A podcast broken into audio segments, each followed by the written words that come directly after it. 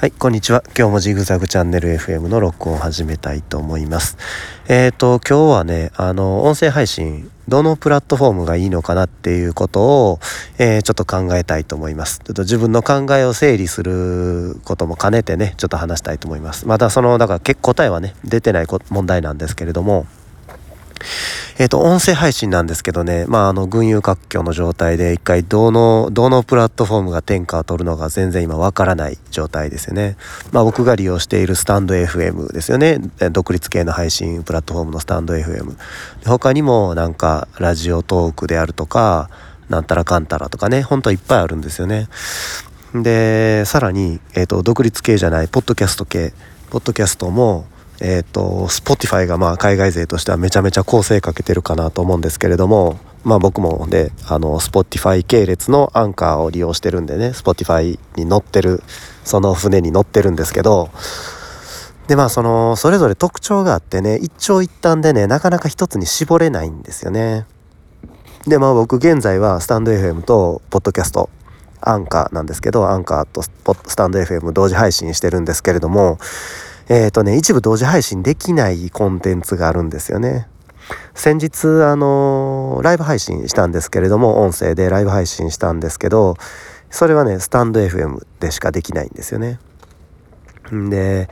リモートで、あの、コラボするみたいなね、他の人と電話、電話じゃないけど、まあ電話みたいな感じで喋りながら、ラジオ番組作るみたいな収録スタイルも、それはスタンド FM も、えー、ポッドキャストもどっちもできるんですけれどもどっちか片方で作ってしまうとねもう片方にこうねそれを、ま、もう一回配信するってなるとちょっと大変なんですよね。なので、まあ、別のアプリかなんかで録音収録して、まあ、それを両方に普通の録音データとして両方に流すっていうそういうスタイルなら可能なんですけど、えー、まあそこら辺はねどっちも簡単なんですよね。あの自分の声と相手の声だけの問題なんですから簡単なんですけどね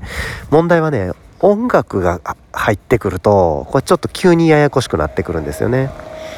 あの音楽ってさまあ著作権がありますよねご存知の通り著作権があるんですけど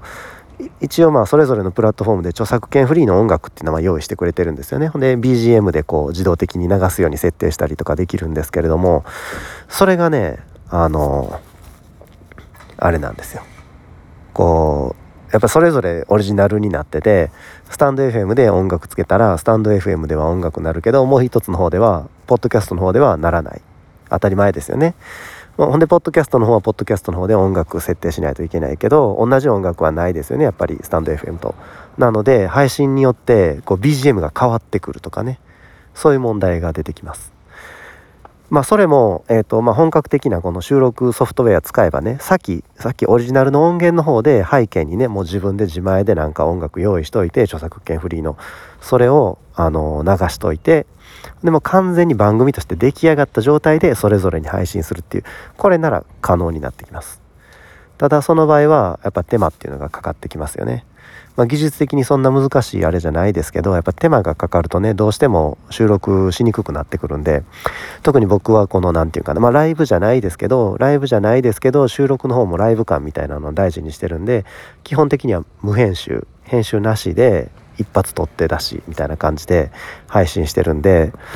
えー、あんまりちょっとねあのパソコンの前に座って編集しなきゃいけないってなってくるとちょっと手間かなっていうふうに思いますね。でさらにもう一つね今僕考えてるあのライブ配信ともう一つ2本柱にしたいなと思ってるのがね音楽を紹介するコーナーみたいなのね考えてるんですよ。さっきから話してる音楽音楽っていうのはまあ著作権フリーでその BGM 背景として流すねあのアンビエントサウンドですけれどもそうじゃなくて普通に著作権のある曲をね例えばなんかサカナクションとかね宇多田ヒカルとかねなんかえー、AKB とかなんかそういうのを AKB なんか絶対聞かないですけどそういうのをその紹介要するにラジオ番組みたいな感じで、ね、最初いきなりバーバーバーバーとかやってた、ね、宝島が流れてサカナクションの。で曲終わったら僕のトークが入ってはい今のはサカナクションのあの宝新宝島でしたみたいな。いや、いい曲ですよね。うんたらかんたらみたいな。宝島といえばどうたらこうたらみたいな話して、で、なんかまあ、いろいろ話して、じゃあ次は、なまあ、はがき読んだりとかねリクエストを聞いたりとかまあそこは一般的な今までやってる配信と同じことをやってじゃあ次は宇多田ヒカルの「なんとかかんとかです」みたいなね「ファーストラブです」とか言ったらなんか宇多田ヒカルがまあ「It's automatic」とか言ってわーって歌うわけですよ。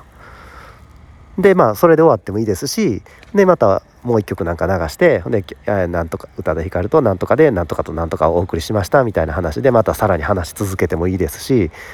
っていうもう完全にみんながね聴いてるラジオと同じスタイル DJ スタイルがあのポッドキャストの方ではね可能なんですよね。著作権の問題をクリアしてくれてるんですよ。普通で考えたらですよ。そんなことしたら著作権に引っかかるからね。あの削除されたりとか訴えられたりとかありましたよねなんかあの映画を勝手に紹介して YouTube かなんかで映画を勝手に紹介して何千万とか請求されてたあの3人組ぐらいの人いてましたけどそんなことなるんじゃないのっていう感じなんですけどさすがはねやっぱあの Spotify とかね海外勢はすごいっすねそこをねクリアしてきたんですよね。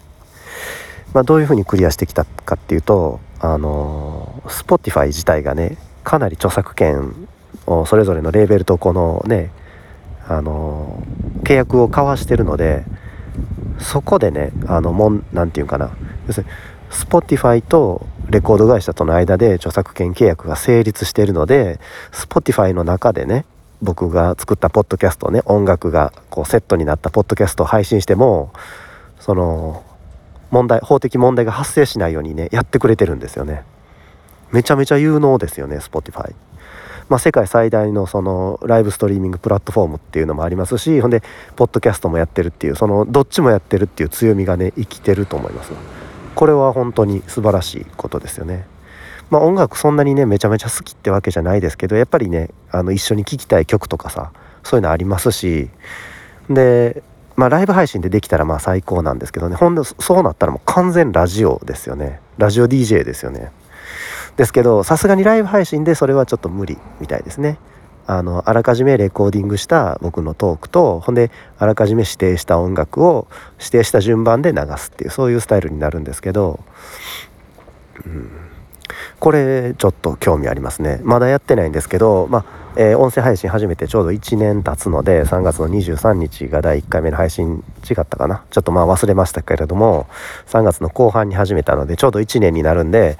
次の1年に向けてねあの、まあ、ライブ配信ともう一つの新しいことのチャレンジとしてこうやりたいと思ってるんですよ。その音楽配信もね。まだやってないんですけどね。まだやってないんですけどそのアカウントの設定済んでないんでやってないんですけど、うん、これねあのどっちもやってみてあのもし好評だったらねあのそれぞれあのあのコンテンツ増やしていきたいなっていうふうに思ってます。ライブ配信の方はすでにえっ、ー、とねもう何回やったのかな。まあ数回やったんですけど本格的なライブ配信はまあ1回だけなんですけどね。えー、っていうような具合ですね。うんじゃあどうやねんっていうこの答えのないあれなんでじゃあどうっていうのはないんですけど今そんなこと考えてる状態ですっていう紹介でした。他のね配信者の人とか見てたらなんかあのね私は一本に絞ってますね。スタスタイフ一本に絞ってますとかねそういう人もいてるし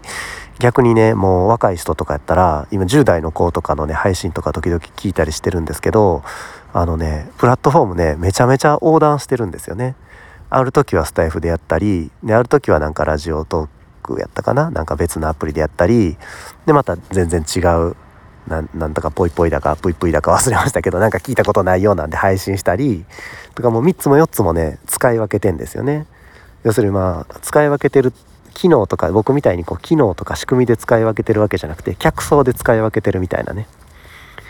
ことやってるんでまああの